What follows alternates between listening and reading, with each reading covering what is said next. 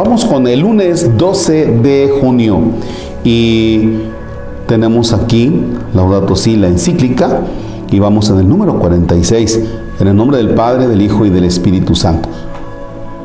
Entre los componentes sociales del cambio global se incluyen los efectos laborales de algunas innovaciones tecnológicas, la exclusión social, la inequidad en la disponibilidad y el consumo de energía y de otros servicios, la fragmentación social, el crecimiento de la violencia y el surgimiento de nuevas formas de agresividad social, el narcotráfico y el consumo creciente de drogas entre los más jóvenes, la pérdida de identidad. Son signos, entre otros, que muestran que el crecimiento de los últimos dos siglos no ha significado en todos sus aspectos un verdadero progreso integral y una mejora de la calidad de vida. Sí, efectivamente. O sea, vean cómo hay una fragmentación social y un crecimiento de la violencia que atentan contra el deterioro de la calidad de la, vida humana.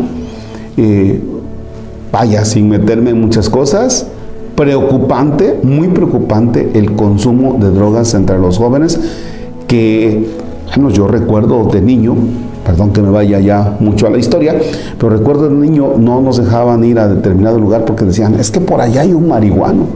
No, ahora eso es ya lo mínimo, vaya. Hoy hay otras cosas muy gruesas y pues pobres chavos, o sea, eso no es vida, ¿eh? Realmente cuando ya tú los escuchas, estás platicando con ellos y no pueden salir del asunto, pues eso no es vida. Algunos de estos signos son al mismo tiempo síntomas de una verdadera degradación social, de una silenciosa ruptura de los lazos de integración y de comunión social.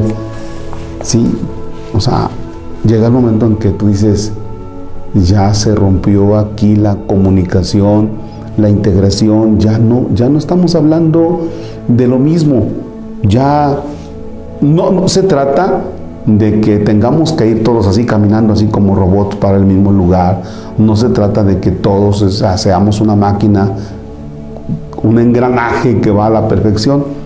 Quiero entenderlo así, ¿ya?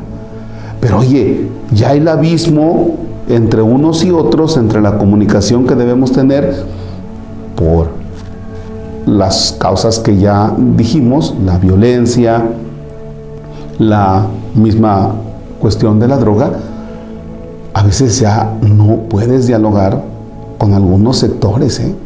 O sea, eh, va siendo cada vez difícil. Y miren que si alguien tiene una mente abierta, pues es un servidor. Pero de veras a veces dices, creo que no se va a poder. O sea, ¿para dónde vamos? A esto se agregan las dinámicas de los medios del mundo digital que cuando se convierten en omnipresentes no favorecen el desarrollo de una capacidad de vivir sabiamente, de pensar en profundidad, de amar con generosidad. Ay, caray. Vean nada más a dónde llegamos. De pensar con profundidad. Hoy es una manera de pensar muy superficial, pero muy superficial. O sea, hay quien piensa que eh, tomando algún cursito en, YouTube, o yéndose por criterios de, de TikTok, piensa que ya sabe mucho. No, o sea, es una manera de pensar muy superficial. De amar con generosidad. ¿cuántos amigos tenemos en Facebook? Ah, pues muchos. Muy bien. Enférmate y vas a ver si esos amigos van a estar en el hospital. O sea, no te aman. Hoy es una manera de amar también muy superficial la amistad algo muy superficial. Si me caes gordo, te bloqueo, ¿no? Si me caes bien, bueno, pues me doy de alta, hasta me inscribo en YouTube con el padre Marcos Palacios. Si no, pues no. Los grandes sabios del pasado, en este contexto, correrían el riesgo de apagar su sabiduría en medio del ruido dispersivo de la información. Hoy todo el mundo sabe todo. todo. Todos somos sabios. O sea, hoy todos sabemos todo, ¿no? Hasta el padre es experto en no sé cuántas cosas. ¿Por qué? Porque basta un teléfono, porque basta un medio digital y entonces pues ya tenemos la capacidad de hablar, entonces hablamos y decimos hasta lo que no sabemos. En ese sentido es un ruido dispersivo de la información. Esto nos exige un esfuerzo para que esos medios se traduzcan en un nuevo desarrollo cultural de la humanidad y no en un deterioro de la riqueza más profunda.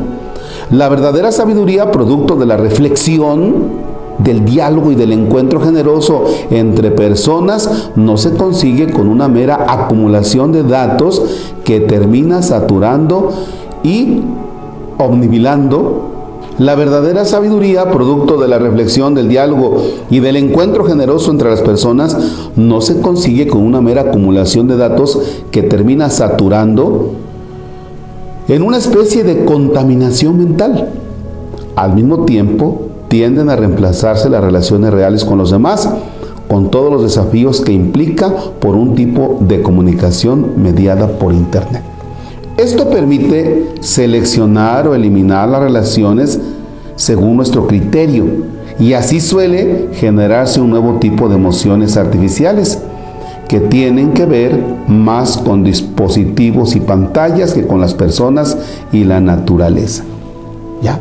O sea, más que ver que tú me caes bien porque estamos aquí echándonos un café, porque estamos dialogando, pues es porque está lo ficticio, no te trato, solamente trato lo que me conviene y entonces nos hacemos amigos. Pero ¿qué pasa? Llega el momento en que ya nos encontramos y resulta que, ups, no es lo que tú esperabas. ¿Ya? Los medios actuales permiten que nos comuniquemos y que compartamos conocimientos y afectos. Sin embargo, a veces también nos impiden tomar contacto directo con la angustia, con el temblor, con la alegría del otro y con la comunidad de su experiencia personal. Es decir, a través, de, a través de una red, pues tú no percibes realmente la angustia de la persona, sus problemas, su alegría, el, el todo de la persona. Por eso no debería llamar la atención que junto con la abrumadora oferta de estos productos se desarrolle una profunda y melancólica insatisfacción en las relaciones interpersonales o lo que tanto nos hace daño, el aislamiento. A ver, ¿tienes amigos? Sí. ¿Cuántos tienes? No, pues tengo, no sé, 400, 500 o contactos ahora. Pero realmente son ese equipazo? Pues no, o sea, están ahí a la deriva. Voy a sacar agua para mi molino. Por ejemplo, ¿cuántos están en Spotify? ¿Cuántos están en Amazon Music? ¿Cuántos están en YouTube? O sea, contactos, ¿no? Con el padre Marcos Palacio. 15 mil y fracción en, en YouTube, ¿sí? Estamos hablando de 22 mil en Facebook. Va, Imagínense, de a 500 pesitos cada quien, construimos la, el templo parroquial, ¿no? Pero no olfatean ustedes aquí la comunidad. No olfateamos, ¿no? Eh, por ejemplo, en las mismas pláticas que ahora se dan por, por YouTube, las pláticas eh, prebautismales que yo les he facilitado, pues no, no hay, esa, no hay ese tacto, no hay ese contacto, no hay esa formación, ¿ya? y queremos sustituir, no, se puede sustituir, es una herramienta que tenemos, ¿no? pero en realidad estamos insatisfechos. Y por otro lado tenemos el aislamiento, o sea, tú ves que en un hogar terminan de cenar o terminan de comer y cada quien se va a sus habitaciones, o incluso puedes estar en la habitación, aquí está una camita, aquí está otra cama, aquí está un hermano, aquí está otro hermano, y cada quien está en su mundo, aislados, ¿verdad? Porque están en WhatsApp, están en Instagram, no sé. Vean cómo todo tiene, todo esto tiene que ver con la contaminación, ¿no? Estamos contaminados. Y que todo esto no contribuye bien a la dignidad de la vida humana, la calidad de la vida humana. Bueno, pues ahí se los dejo como parte de la meditación de este lunes. El próximo lunes 17 estaremos sembrando arbolitos, así es que piénsenle si puede ir con nosotros. Inscríbanse, ahí les dejo el teléfono. Y para ir y saber cuántos vamos a ir, espero que sean algunos,